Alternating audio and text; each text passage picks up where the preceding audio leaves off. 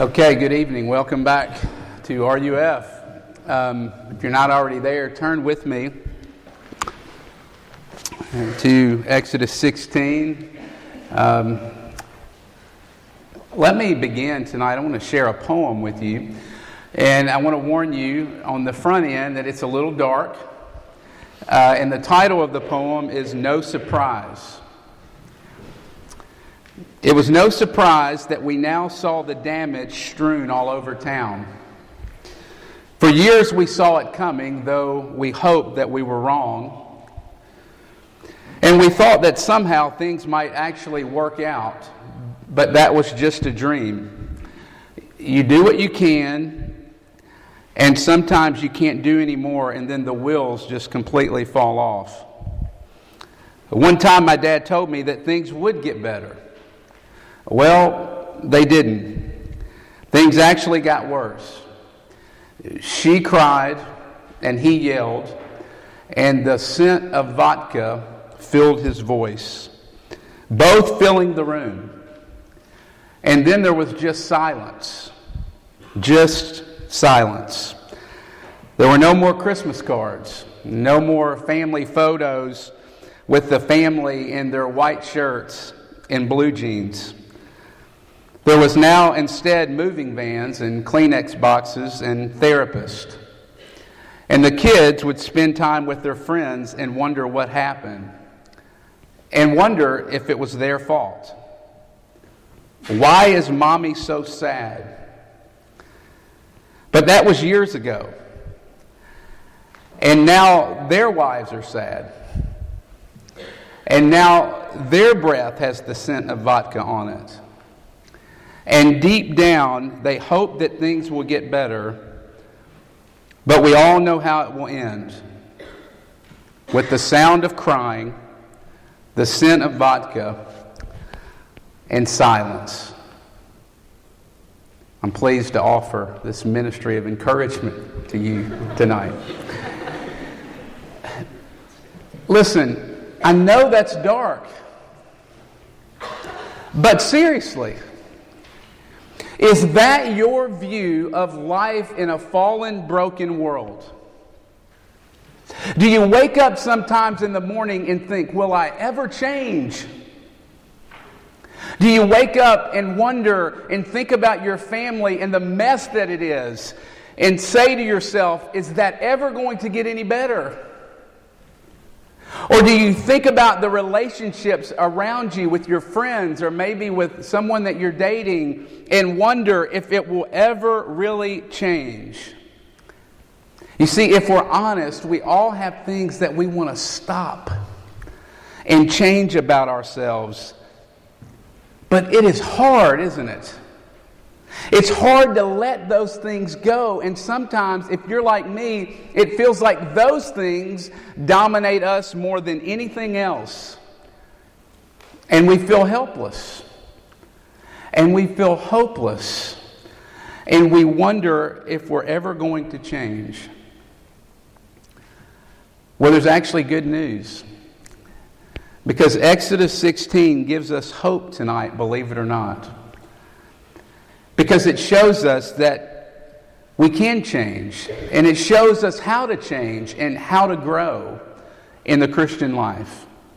Before we dig into that passage, let me pray and let's ask God to be with us. Father, we come tonight from all sorts of places in this room.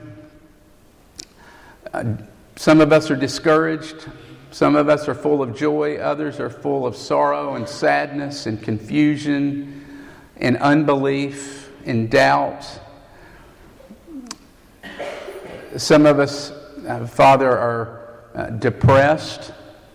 Uh, we're struggling, struggling with our own sin and the consequences brought on by our sin, and we need a word from you. And so, Jesus, we ask you to come. We need you. We need help. Would you give us hope and encourage us through this passage and show us uh, through this passage of bread coming out of heaven? Would you show us how this passage actually is encouraging and gives us life and actually shows us how we can be sustained in the middle of a, whatever it is that we're going through tonight? Father, point us to Jesus and give us a word, one word that we can hang on to tonight, one thing, one truth. Would you do these things in Jesus' name? Amen. This semester, we've been looking at the story of salvation through the book of Exodus. That's the theme that we're tracing uh, through this book. And simply put, what we've seen this semester is that salvation is liberation. In other words, one of the things that we have seen is that God intervenes into our lives, into uh, the lives of His people, and He frees us or rescues us from things that enslave us. He rescues us and saves us from things that seek to destroy and kill us. Well, tonight we're shifting a little bit and we're going to look at how that salvation actually gets worked out into our lives. In other words, the question tonight is this very simply put how do people change? This passage in Exodus 16 shows us through this passage of manna coming out of the sky in the desert from God, shows us some things on how it is that change happens into our lives. We see two things in this passage. Change involves oftentimes a wilderness. That's often where things that God uses to change us. You have the outline printed for you. And then the second thing is change happens as we lock on and feed on manna. And we're going to talk more about what that looks like in just a minute. So, wilderness and manna. Those are the two points tonight. Let's look at number one the wilderness. Look at verse 2. Anytime you see the Bible use the word wilderness, it means desert. Okay? So we can substitute desert here. What is a desert? Well, a desert is a place where uh, no biological or human life can be sustained. So, why are they there then? Why are they in the desert? They are in the desert because God has led them there. It's part of their journey. It's part of their story. Instead of going straight to the promised land, they actually wander around the desert for 40 years. And some of you might be thinking tonight, which is a great question and a natural next question why in the world? Why would God do this to his own people? Why not just send his people straight to the promised land, the land flowing of milk and honey where peace reigns? Why? Well, it's interesting because Moses, I encourage you later to read Deuteronomy chapter 8. You can write it down. But Moses in chapter 8 is reflecting on this event in Exodus 16 and on the wilderness wanderings. And listen to what he says in chapter 8, verse 2 of Deuteronomy. Listen closely. You shall remember the whole way that it is the Lord your God who has led you these 40 years. You shall remember that it is the Lord your God that has led you these 40 years. Why? Moses goes on to say the reason why is so that he might humble you, testing you to see what is in your heart now, think about that with me. God takes us into the wilderness. This is what it's saying. Whatever your wilderness is tonight, whatever your desert that you might find yourself in tonight, God takes us there because in the desert, God is counseling us and training us. And you know how He does it? In the wilderness, God bubbles up our sin and shows us our heart so that we might actually deal with it and start to grow and change. In other words, God leads us into the desert to show us the things that we're really living for besides Him, so that we might be led to growth and to change in our lives. How would our perspective change if we really believed that? If we really believed that the wilderness, that we're led there because God wants to show us something about our hearts so that we might grow and change. You see, oftentimes when we're led into the wilderness, we're very quick to say it's someone else's fault, or to blame our circumstances, or to blame another person for whatever it is that's going on in our lives when life doesn't go our way. And God says, No, this is about you. This is about your heart that I'm wanting to work on and change and deal with. What if instead of when we get into the desert or to the wilderness in our lives, instead of saying God is trying to hurt us or God is holding out on us or God is being cruel to us, what if instead we believed that God was working in us for good, even though we don't understand it and it doesn't make sense? You see, if you're like me, here's what often happens when we get into a wilderness or into a desert or into something that's not going right into our lives. My knee jerk reaction is God, take this away from me. Get this out of my life. I just want to be happy. And God says, No. I'm going to leave it there because I want to work on your character. I want to work on your heart. I've got a much bigger plan than simply your happiness in the moment. There's an old campus minister, and his name's Brian, uh, not Brian Sorgenfrey, Brian Habig. Brian Habig, or Sorgenfrey is a good friend of mine, but I'm talking about Brian Habig, who was a former campus minister at Mississippi State years ago, and he's now at uh, Greenville, South Carolina, pastoring a church.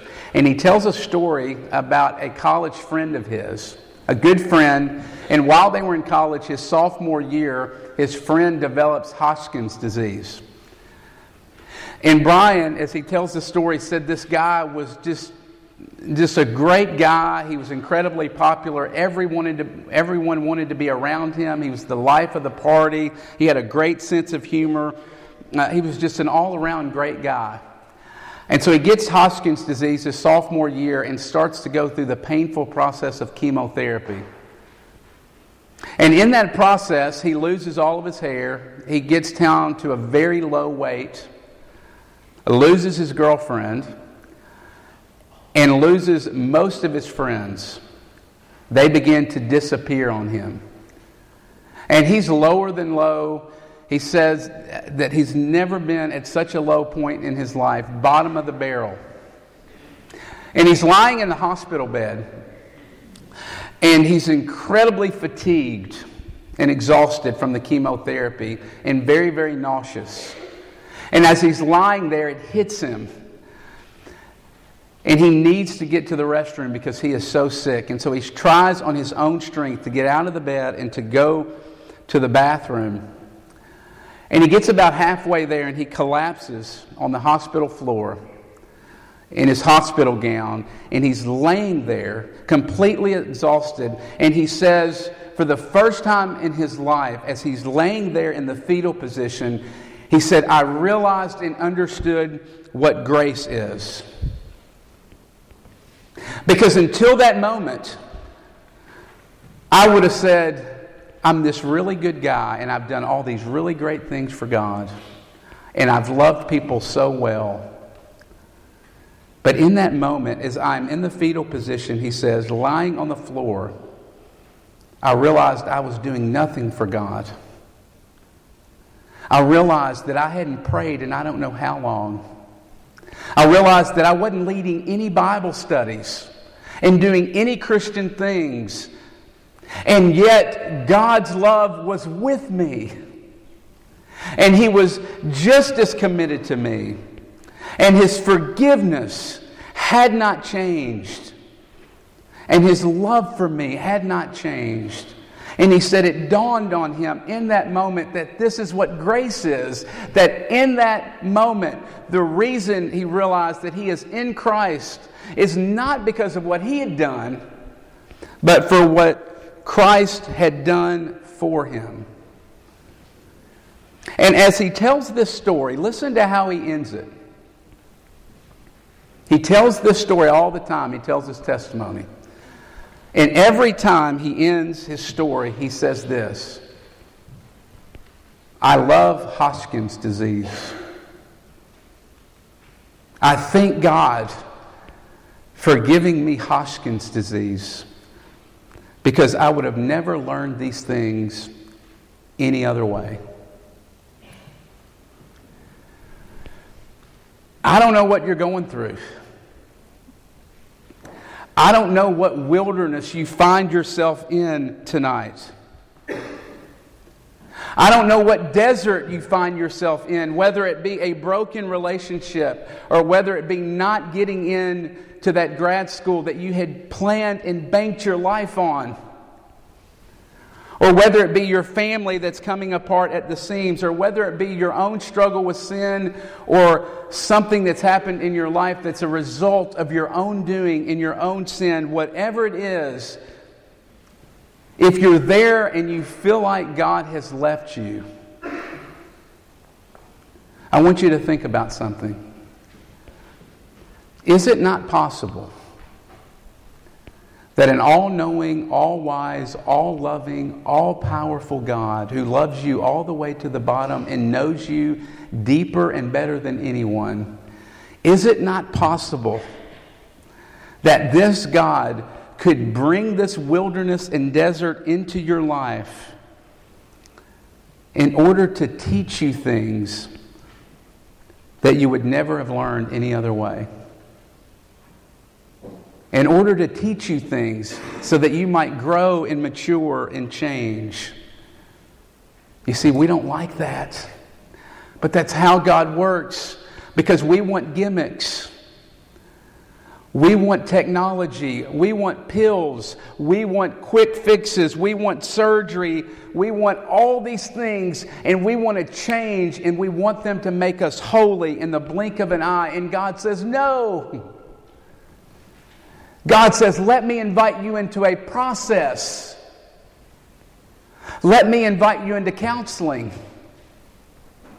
Let me invite you into education and into training. And unfortunately, that training often comes through fire. And it often comes through desert and through wilderness. But, friends, this is how God makes us holy more often than not as we read the Bible. Secondly, manna. What does this teach us? What do we learn here from the manna? Well, one of the things that's interesting about this passage, and it's very easy to miss, so look with me at the passage, but think about it. There are things happening in the desert and in the wilderness that should not be happening. Remember, in a desert, there's no biological or human life that should be sustained and sustained, and yet what's happening? There's actually food.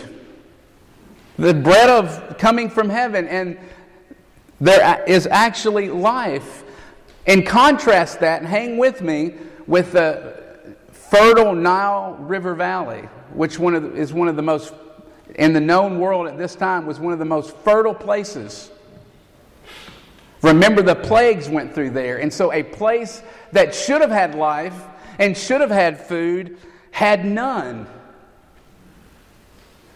And here's what that teaches us a very, very important principle that we can't miss. And here it is you could have the very best of circumstances, everything can be going right in your life. And if God is not at the center, then it will be a place of death. And it will be a place of wilderness and desert. On the other hand, your life could be completely off the tracks. Nothing could be going right for you. And you could have the very worst of circumstances, and yet, if God is at the center of your life, it can actually be a place of strength and sweetness and life and growth and change. That's what we see in this passage. But I want you to notice something. Notice that they had to go get it. They had to go out. It didn't happen automatically. It wasn't they just sat there.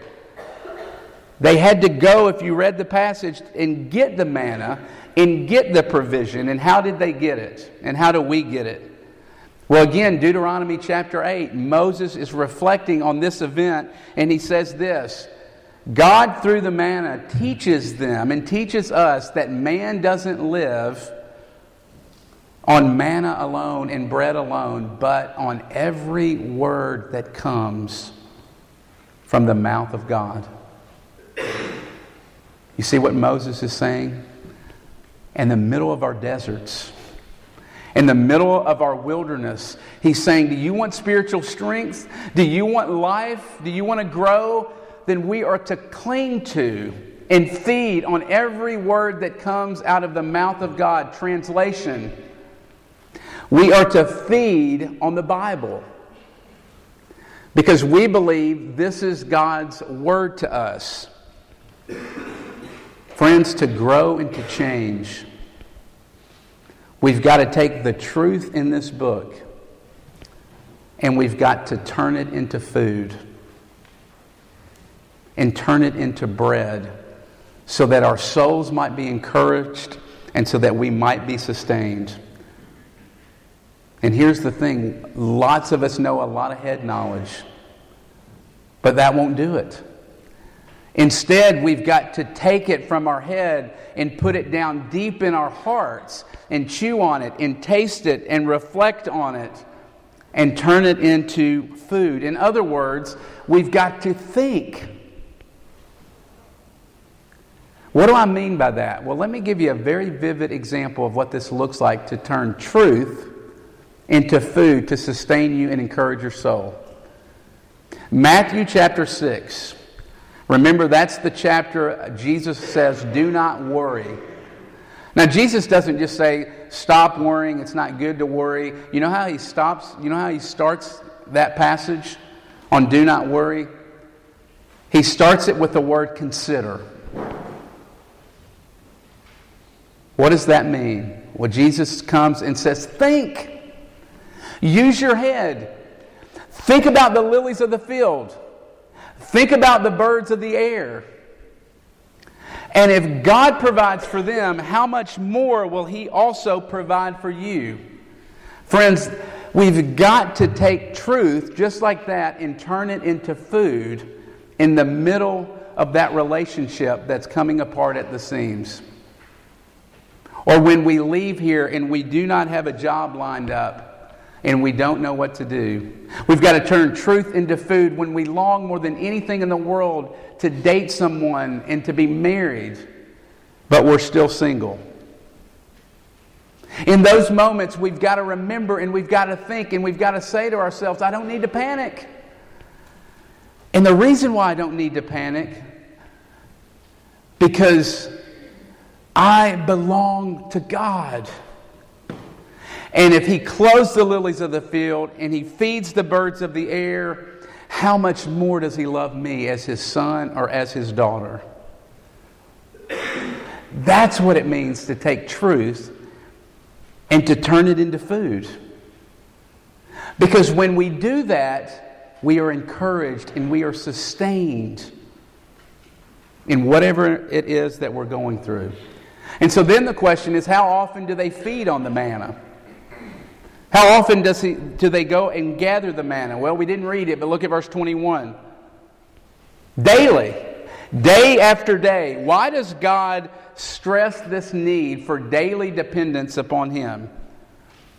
Well, because God knows that you and I are in such a sad state that what we need more than anything else is a moment by moment relationship with the one who knows us all the way to the bottom, with the one who actually created us. And what we learn is that God is saying that what we need to grow and to change is not to just go to God so that we can get our needs met, but to go to God as the thing that we need. Tim Keller says it very nicely. He says, You don't realize that God is all you have, or that God is all you need until God is all you have. You don't realize that God is all you need until God is all you have. That's the key. Oftentimes we wonder and are confused about our prayer life because we go to God and we say, Just give it back to me. Whatever it is that's been taken away from you, that's led you into the wilderness, we just say, God, give it back. And if we go to God and we say, give it back, then we've totally missed the point of the wilderness. We've totally missed what God is doing in our lives. Because instead of going to God and saying, give it back, the wilderness is meant to drive us to God and say, God, let me have you. Because you are what I need. And you're the only thing that can truly satisfy me. You see, God's Word and God is manna for our souls in the midst of whatever it is that we're going through in this moment in our lives. You know what's interesting is that thousands of years after this event, in John chapter 6, Jesus is standing before a group of skeptics. And they start saying, Jesus, Give us bread from heaven, just like your father did back in Exodus, back in the Old Testament. And Jesus replies to them and says, The Father gives you true bread. And they say, Well, okay, then give us some of this food. And you know what Jesus says? John chapter 6, you can go read it. Jesus says, I am the food. I'm the bread of life.